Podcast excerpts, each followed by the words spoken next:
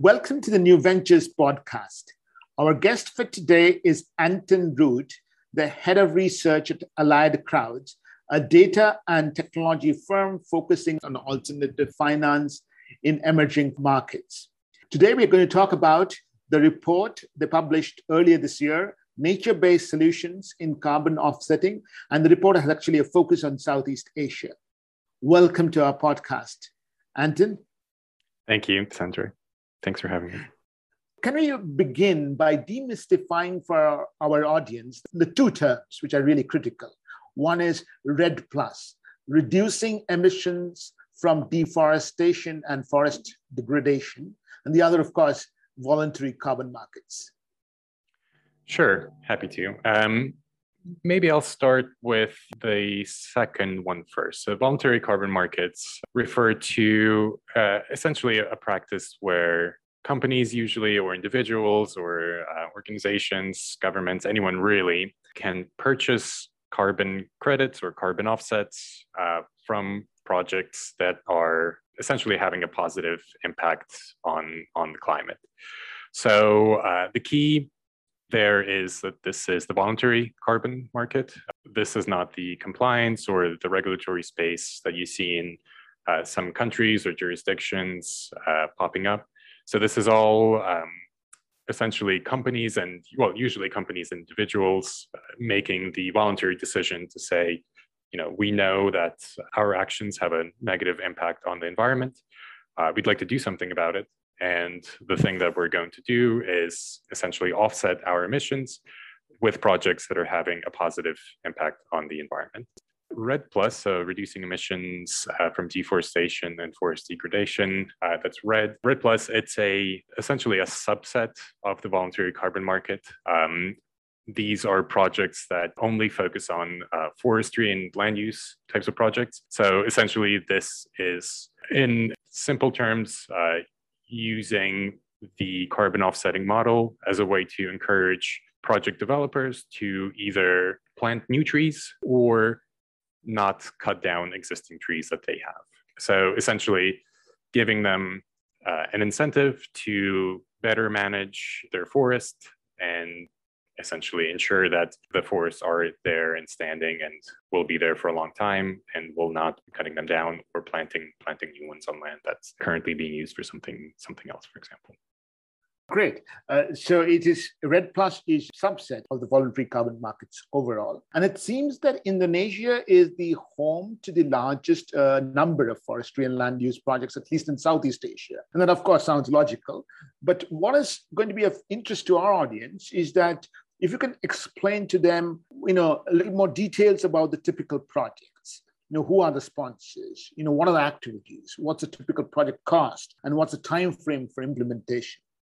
Thanks. Yeah, sure. So, um, you know, it really depends on the type of project that you're looking at. Well, in many cases, project developers are essentially entities that are formed specifically uh, for the management of a REDD Plus project. So usually a few entities will come together they'll say we have this either conservation area that we'd like to uh, ensure that we're protecting or we have a forest that's um, you know bordering a national park for example. And we'd like to make sure that this this continues to this forest doesn't come down anytime soon and is well hopefully ever really and the entities will come together. Oftentimes, they'll uh, create a company specifically for the purpose of the carbon project. Usually, the entities will involve a third party, I guess, uh, carbon offsetting developer. So these can be individuals or uh, groups of individuals that have managed other projects in the past. So they they kind of know what they're what they're doing. It will also involve folks from any kind of local, uh, well, for example, a conservation group that's active in the region. They might come and uh, join this this consortium. Sometimes we have local governments. Sometimes there are uh, representatives from uh, indigenous groups that are, you know, that live on the land or that help to manage the land. So it ends up being actually quite a diverse cast of uh, individuals and, and uh, groups that are involved in, in setting up a project. But really, the the two key entities I would say in my research uh, that I've come across have been uh, entities that are responsible for the carbon component, and then the entities that are responsible for actually uh, managing and carrying out the project. So the way to think about that is the folks that are managing the projects will be the individuals and the companies and the groups that are actually responsible for maintaining the land and you know ensuring that uh, well obviously monitoring it hiring firefighters all of that sort of stuff so making sure that the project is actually doing what it's meant to be doing. And then the carbon component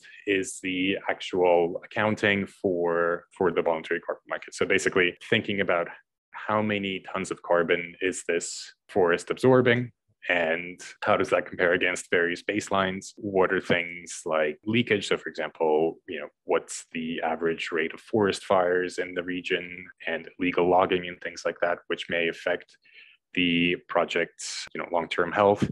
So there's someone who, or there's typically an entity or a group of individuals that are involved in essentially helping to figure and uh, to figure that out and manage the process uh, when it comes to uh, working with the certification bodies that will come and will uh, have auditors come and report the activity that's that's happening on the project. So uh, yeah, so th- those will be typically the, the two groups and um, sometimes the project kind of managers and the carbon managers will be quite uh, working in, in harmony. Uh, other times, you know, it's almost like the carbon developer uh, or the carbon component manager will be quite separate from the actual project activity, and their expertise is really uh, around helping to helping projects to be to get registered and to make sure that they're able to pass any sort of audits and things like that. Uh, so yeah, it, it really depends on the expertise of the of the people behind behind the projects and what they're doing. Now, in terms of the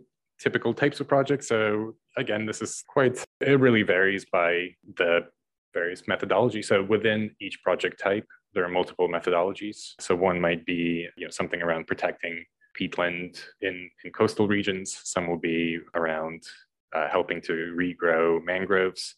Others will be more around basically incentivizing smallholder farmers to plant trees and you know kind of long-term crops rather than something well essentially cash crops that they can sell at a profit. And other methodologies will be more focused on making sure that existing forests are not cut down and providing an incentive for the landowners to ensure that they're not selling the land to palm oil farmers or things like that. So there is really no typical type of type of project unfortunately. And of course where you are depends quite a bit on what types of projects are available to you. So you know if you're not uh, in a coastal region so you're not going to be you know regrowing mangroves or something like that. So it, it really depends on the type of project where you are what entities or what registries are active in your in your region I mean, what is uh, fascinating about the way you describe this, Antonio, is the is the collaboration, are the various types of organizations coming together. Then you mentioned, you know, indigenous organizations, conservation organizations, and you mentioned often governments are a part of of these projects. Is it kind of fair to say uh, that, um, you know, for somebody like me who does not know much about these projects, that the typically the company is the carbon entity uh, and the and the actual project implementation is the conservation nonprofit. Is would that type of uh, would that be typically right or perhaps not right? Yeah that's that's typically that's typically right. Again it kind of depends on the the various types of projects you're looking at but yeah oftentimes um, they'll work together of course. As i was saying there's usually one part of the consortium that's focused more on liaising with the various carbon entities and the registries and the auditors or the verifiers that come and ensure that the project activities are going on. Uh, and then there's another side there, which is um, you know working with the indigenous communities and you know, essentially actually implementing the project in terms of whether it's planting the seeds or um, you know monitoring forest health, uh, things like that. So that that's typically the uh, those are typically the two sides of the of the, of the equation, I guess. So one thing I wanted to also ask you is that you know you talked about the types of activities, you know, growing mangroves to in the coastal areas, to growing you know agroforestry for smallholder farmers. You know, obviously these are long-term projects. So, so you, could you just tell us a little bit about the time frame of these projects? Yeah, typically projects tend to have a lifetime of about 25 to 30 years and they will have sort of carbon cert- certification periods that correspond with that. So effectively, this this means that over the next 30 or so years, a forest or, or land will be generating carbon credits according to a schedule that's uh, initially kind of forecast at the very start of the project. And then either every year or every couple of years, entities come and verify that the activities that the project is meant to be doing are actually happening and the project is doing what they're what they're saying uh, or what they said they would be doing. And uh, there haven't been, you know, major negative impacts. For example, um, you know, large forest fires or tree blight or something like that, which could obviously affect the project's carbon uh, stocks. So you have some projects that are shorter, so more like 10 to 15 years. Others are you know, more like 60 years. But I would say on, on average, you're looking at a carbon uh, forest and land use, uh, forestry and land use carbon offsetting project, those tend to be, again, roughly, I would say on average, about 30 years. Thank you. This is great. And so we can now move to the talking about the two countries that are really profiled in that report. And we'll start with the, uh, Indonesia because uh, the market in Indonesia is uh, largest, and but it's still about just slightly above 20 million, which is not a very large number by any stretch of imagination. So my question to you is, how do you see the growth of this market in Indonesia and in generally in the ASEAN region? Sure. Yeah. So I would say over the past uh, year, and really, I mean, uh, this market is moving very quickly. Well, there, there's a lot more demand now uh, for voluntary carbon offsets than there has been, I think, for you know maybe the last uh, five to ten years. Uh, well, I would say the vast majority of that is driven by companies who are making net zero pledges and uh, pledges to be carbon neutral. And that's really being driven by consumers saying, you know, we don't want to be buying goods or services from companies that have a negative impact on the environment. And uh, it's a great way for companies to signal that you know they would like to have a positive impact on the environment. And by purchasing carbon offsets, uh, what they're doing is saying, okay, well, we know that we have a negative impact on the environment. Some of these, uh, usually what the companies will say, you know, some of these things we, we will try to mitigate uh, what we can't mitigate, we will offset moment and in the longer term look to you know essentially phase out if if we can. So really the, the growth in the voluntary carbon market over the past year or so has been due to more and more companies uh, coming out and saying we need to be more sustainable. We need to really think about how do we lower our negative impact on the environment.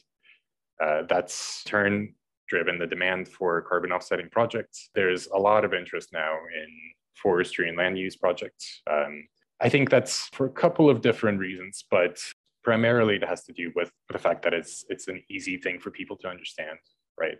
Uh, or if you're if you're a company, the it's easy for you to say, you know, we have we're emitting whatever 10,000 tons of carbon per year, uh, and the way we're going to uh, mitigate that is by planting trees that will remove uh, 10,000 tons of carbon from the atmosphere per year. You know, that's, that's a really easy thing for people to understand. I think that's one of the key things that appeals to companies uh, when it comes to forestry and, and, land use projects. And it's, you know, these are, these tend to be quite uh, visually appealing projects. Uh, some of the biggest ones in Indonesia, for example, one of the biggest ones in Indonesia, they're also an orangutan sanctuary. So there's a lot of benefit in addition to actually saving the forest and keeping the uh, well keeping the forest standing. Uh, there are additional benefits for uh, the existing ecosystems and promoting biodiversity and things like that. So that's really driving the market, uh, not just in Indonesia and not just in Southeast Asia, but really, really everywhere. I think the prospects are are quite good. There are certain things that worry me about this market, and I think um, I'm happy to to talk about those as well. But for the most part, at the moment, the the trends are all quite positive. Well, before you get to what is worrying you, uh, let's talk a little bit about Vietnam.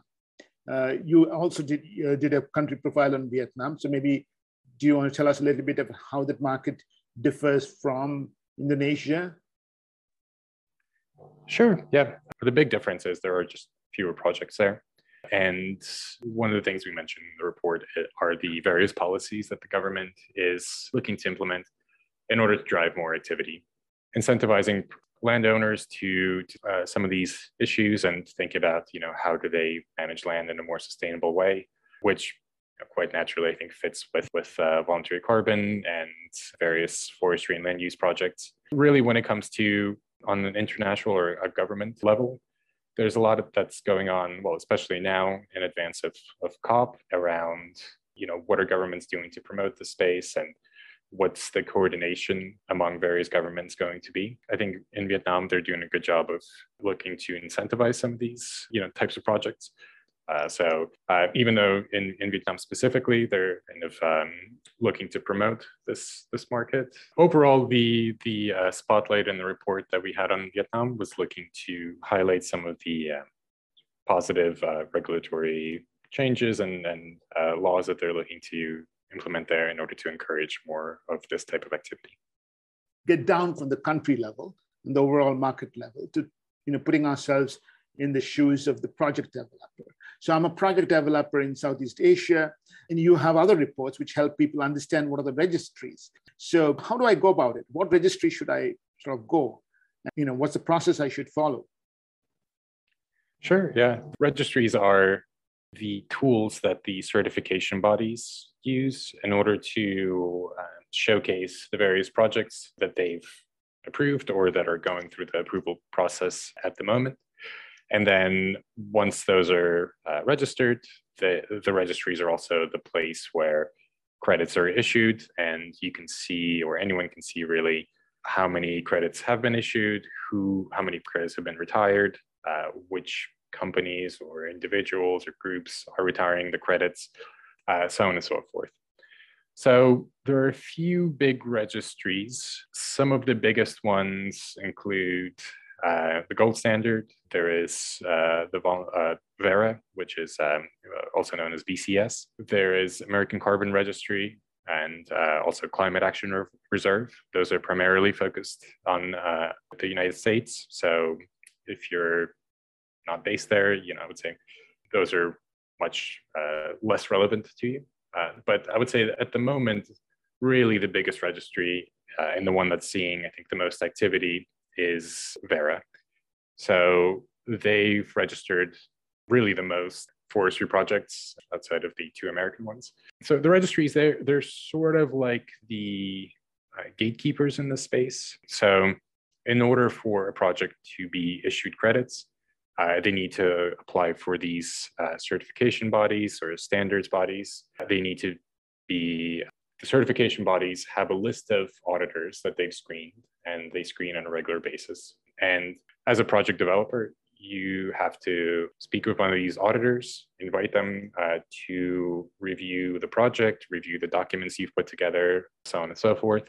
And once that auditor is satisfied that your project meets the various criteria that each uh, each project must meet, then uh, the standards body will list your project on their registry. And that's when you can start to uh, issue credits through the registry and uh, transfer credits to buyers, whether those be uh, companies that retire the credits right away or will be more like brokers who hold on to your credits uh, and try to sell them uh, either on your behalf or we'll buy them from you and then sell them on to, to their customers, so on and so forth. The process does tend to take quite a long time. So really for forestry projects, I would say about a, a year, two year and a half would be a fairly optimistic timeline to get registered.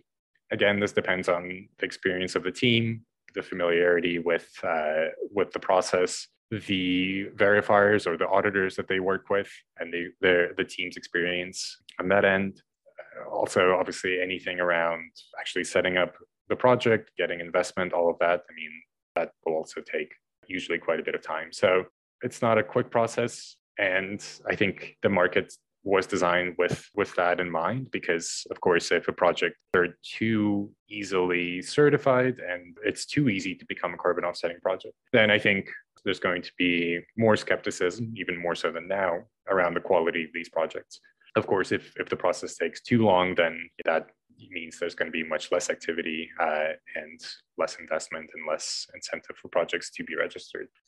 And I understand this issue about you know maintaining quality versus uh, not frustrating the developers. But uh, what it really boils down to uh, is that the developer or the consortium of developers that you talked about earlier will have to finance themselves for a year and a half as they build the project before they see the uh, certainty of some revenue, right?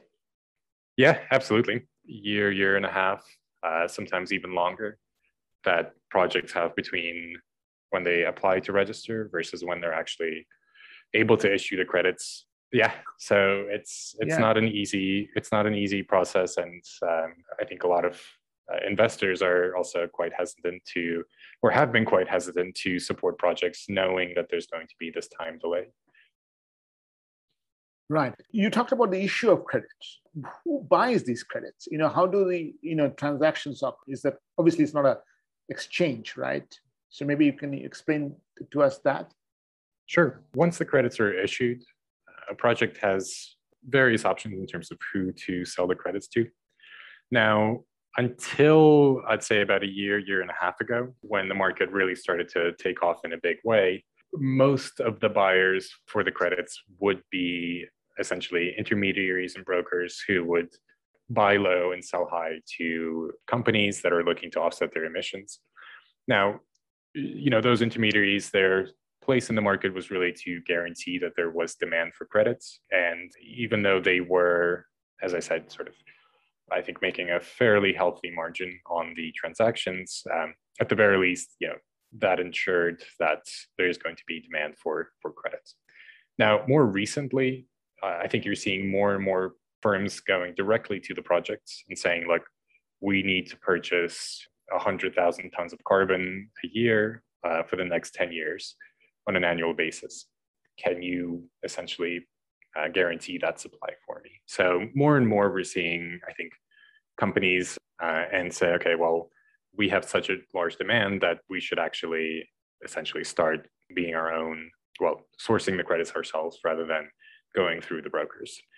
But the other option at the moment is um, so you mentioned there the exchanges, and it's true that there it's still a bit of a nascent part of the industry. But uh, again, I'd say over the past year or so, there have been increased activity on exchanges. So um, again, whether that's the project itself listing on the exchange and saying, okay, well, we have a million tons of carbon that's been issued over the past year uh, we're going to go, uh, we're going to go directly to the exchange and try to sell the credits there, or whether that's uh, you know a broker that's purchased let's say a million tons of carbon and they can you know obviously list in the exchange as well.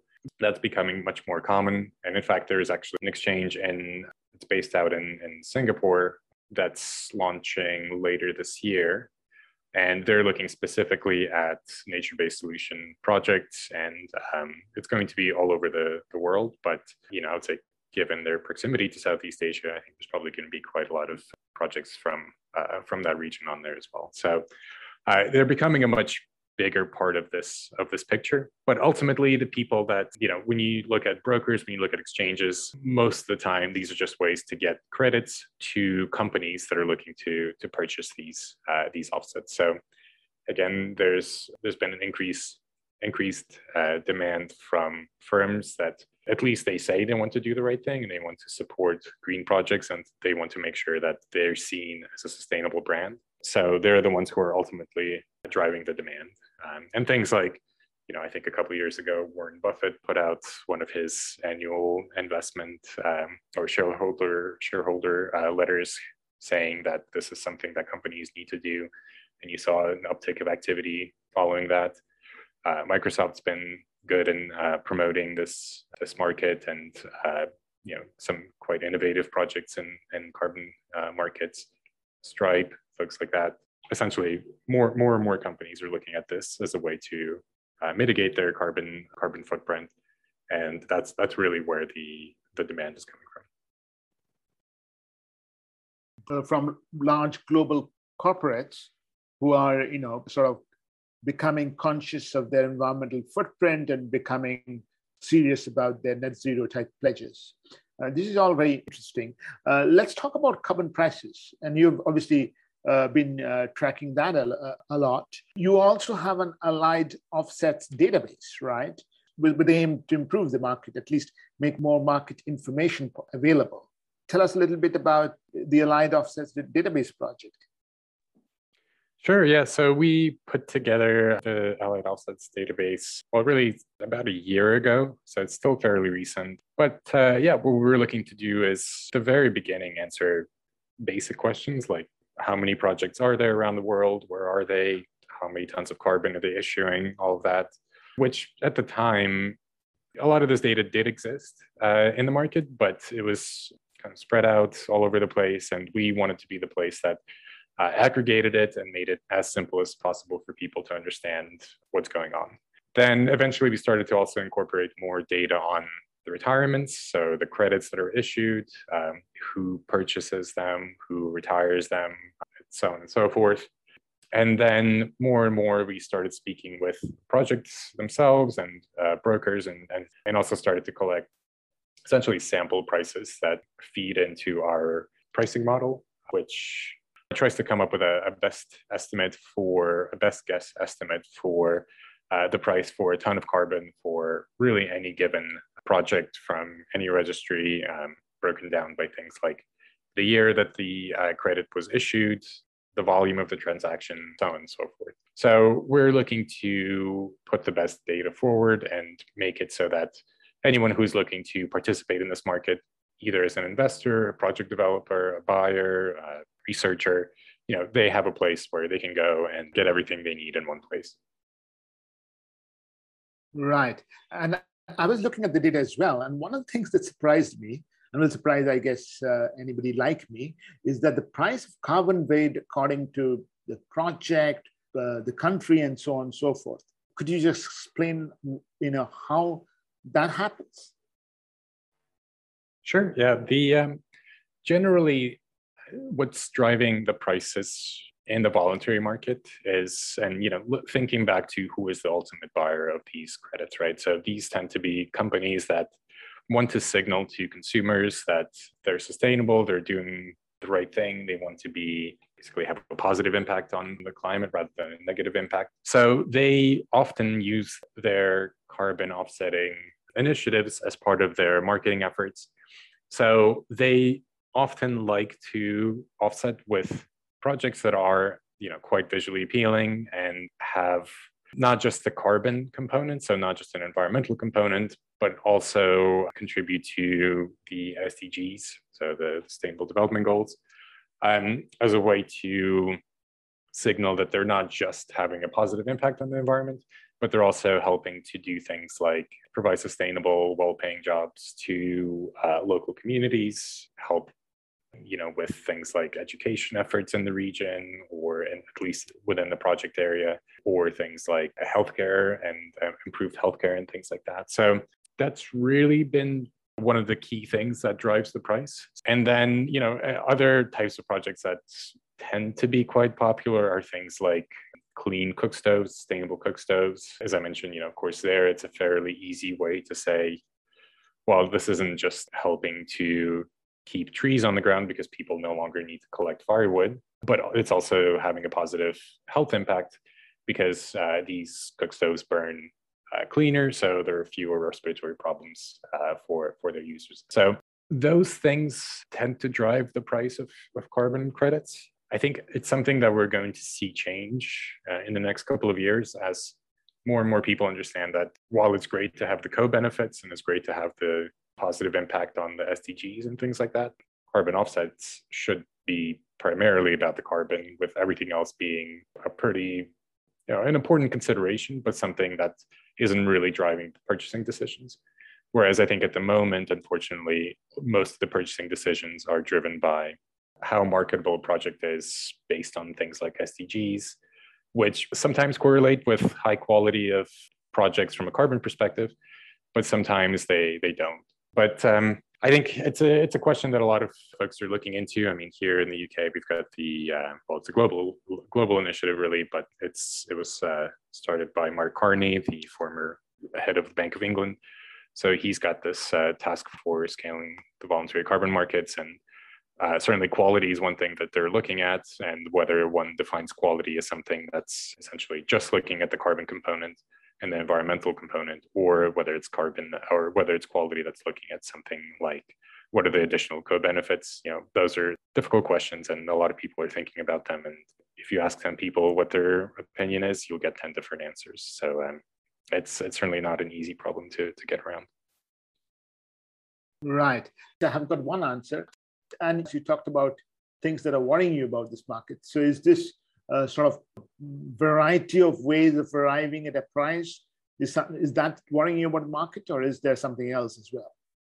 I think going into COP, there are also things that are a bit unclear around um, what's going to happen with, um, you know, the rules around carbon credits. And now that more countries are, every country now has to have emission reduction goals. And for example, a, a country like Indonesia, no, I'm not saying ju- just take them as an example, you know, if they have large forests that are being protected and those credits are being sold on voluntary uh, carbon markets, they might say, okay, well, we need a million tons of carbon to meet our national goal for this year. Private project has a million tons of carbon. Some investors are a bit concerned that, you know, what's to prevent that country and that government from saying, look, we're just going to essentially nationalize this uh, this project, or we're going to make it very difficult from for that project to sell credits outside of the country. There's a little bit of uncertainty around that.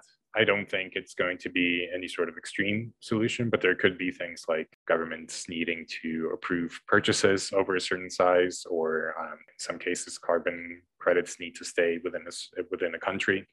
Uh, these are all concerns that I've heard from from some project developers. So we'll see what happens at, at COP. Again, I, I don't expect there to be big changes in the regulation, given that the market's kind of growing and seeing quite a lot of interest. I would be surprised if uh, if governments came together and looked to, to prevent that from from continuing. But um, there's certainly a risk. We'll have a little bit more certainty after after going to be good for for project developers and also for uh, investors that are thinking about you know if I'm going to be putting money into this and locking away money for several years before I see any revenues come back in, these are certainly questions that they're thinking about as well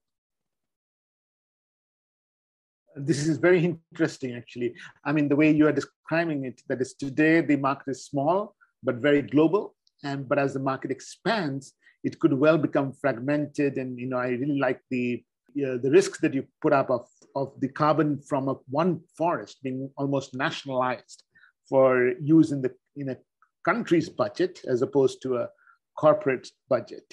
Uh, it's all you know it's all possible i suppose in the next uh, few years.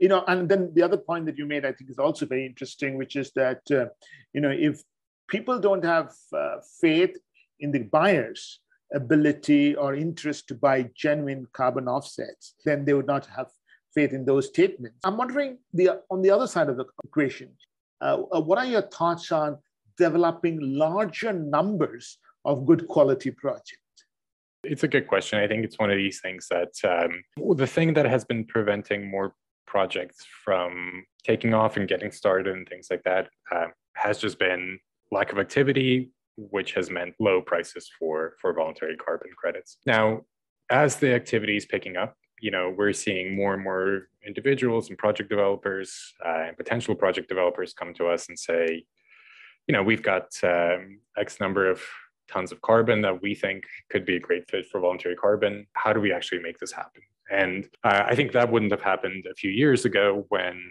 essentially the cost of going through the registration process, the cost of complying with some of these uh, methodologies may have even been higher than the, the revenues uh, that the project would get from selling their carbon credits, right? So now that prices are going up, revenues for the projects are going up as well. Uh, so hopefully that will drive more and more activity in the space. In essence, not you know not every forest can be a carbon offsetting project, uh, and a project does need to prove that there's a baseline of essentially doing nothing, and a project needs to prove that by becoming a carbon offsetting project, they're essentially going to do better than the baseline. There's that understanding as well that if you buy a forest that was never really in danger. So something that's protected land, national park, for example, in theory, those tranches of land, you know, they, they wouldn't qualify to be a carbon offsetting project. To me, again, the key thing is you know prices going up potential revenues going up that's going to drive more more more and more activity one word of caution is you know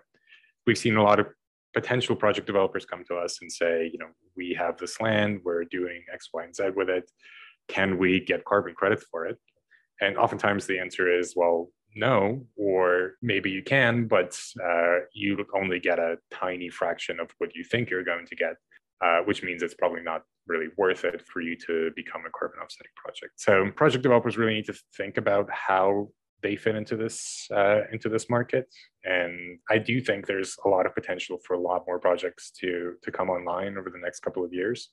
If you look at some of these projections, that, for example, the the task force for scaling the voluntary carbon markets that I mentioned earlier, this potentially becoming a 50 billion dollar a year market uh, in the next 10 to 15 years. Mm, if that's going to happen, there's going to be, be a lot more supply of credits. But you know whether that actually materializes or not, um, that goes back to some of the things that uh, I mentioned earlier around ensuring that the quality stays high so that people actually trust the projects um, because you know really a few bad apples can can really spoil it for for everyone else. But also making sure that you know the registries keep fairly high and time intensive processes in place to ensure that the carbon credits are actually you know genuine and the projects are doing what they're meant to be doing. At the same time there's certainly pressure on registries to make the process more straightforward and make it easier to register so of course by reducing well ma- making some of the hurdles less uh, difficult to get around that's going to incentivize more and more projects as well but you know i would say that's that's probably not a good thing in the long term for the market because um, that's going to invite more, you know, not so great projects to come on. So again, the key thing is prices going up, more activity, more demand. That's that's already having a big impact on, on the supply, and we'll continue to monitor over the next you know year, six months, how that translates to new projects coming onto the pipeline. Sort of looking to apply to register on these uh, with these various certification bodies interesting. Maybe we can end the podcast by just talking a little bit about your organization and especially I know you have uh, other offerings in Southeast Asia. So maybe talk a little bit about your organization and what your products and services are. Yeah, absolutely. So um, we've been around for um, six, seven years now, something like that. You know, we've uh, we've worked with a number of various groups from the likes of GIZ, World Bank, UNDP, etc. What we've done is really look to connect funders and investors and grant making bodies, etc.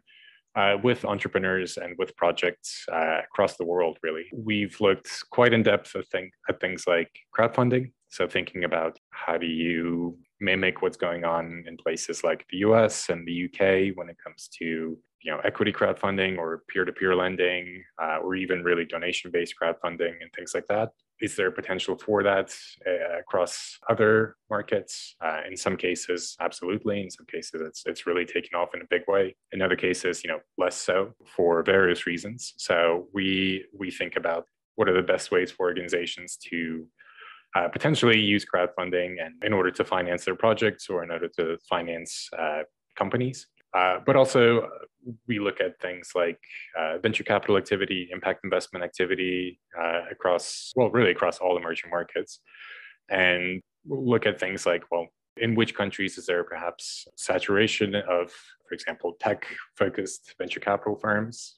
And in which places is there probably more of, of a need for those types of uh, investors? So, everything from uh, working with organizations to kind of think about that type of question at a macro scale. So regionally or in a given country, you know, what's the activity? Uh, where where is the money coming from? Who's going to? Uh, so on and so forth. But also on a more uh, company focused level, uh, creating reports around, you know, what actually drives investors to make investment decisions in a given geography or in a given sector type, and that's all. That's how it all sort of ties in together. And that's so important as well. Uh, thank you very much, Anton. It was wonderful having you here. Thank you. Thank you, Sanjay.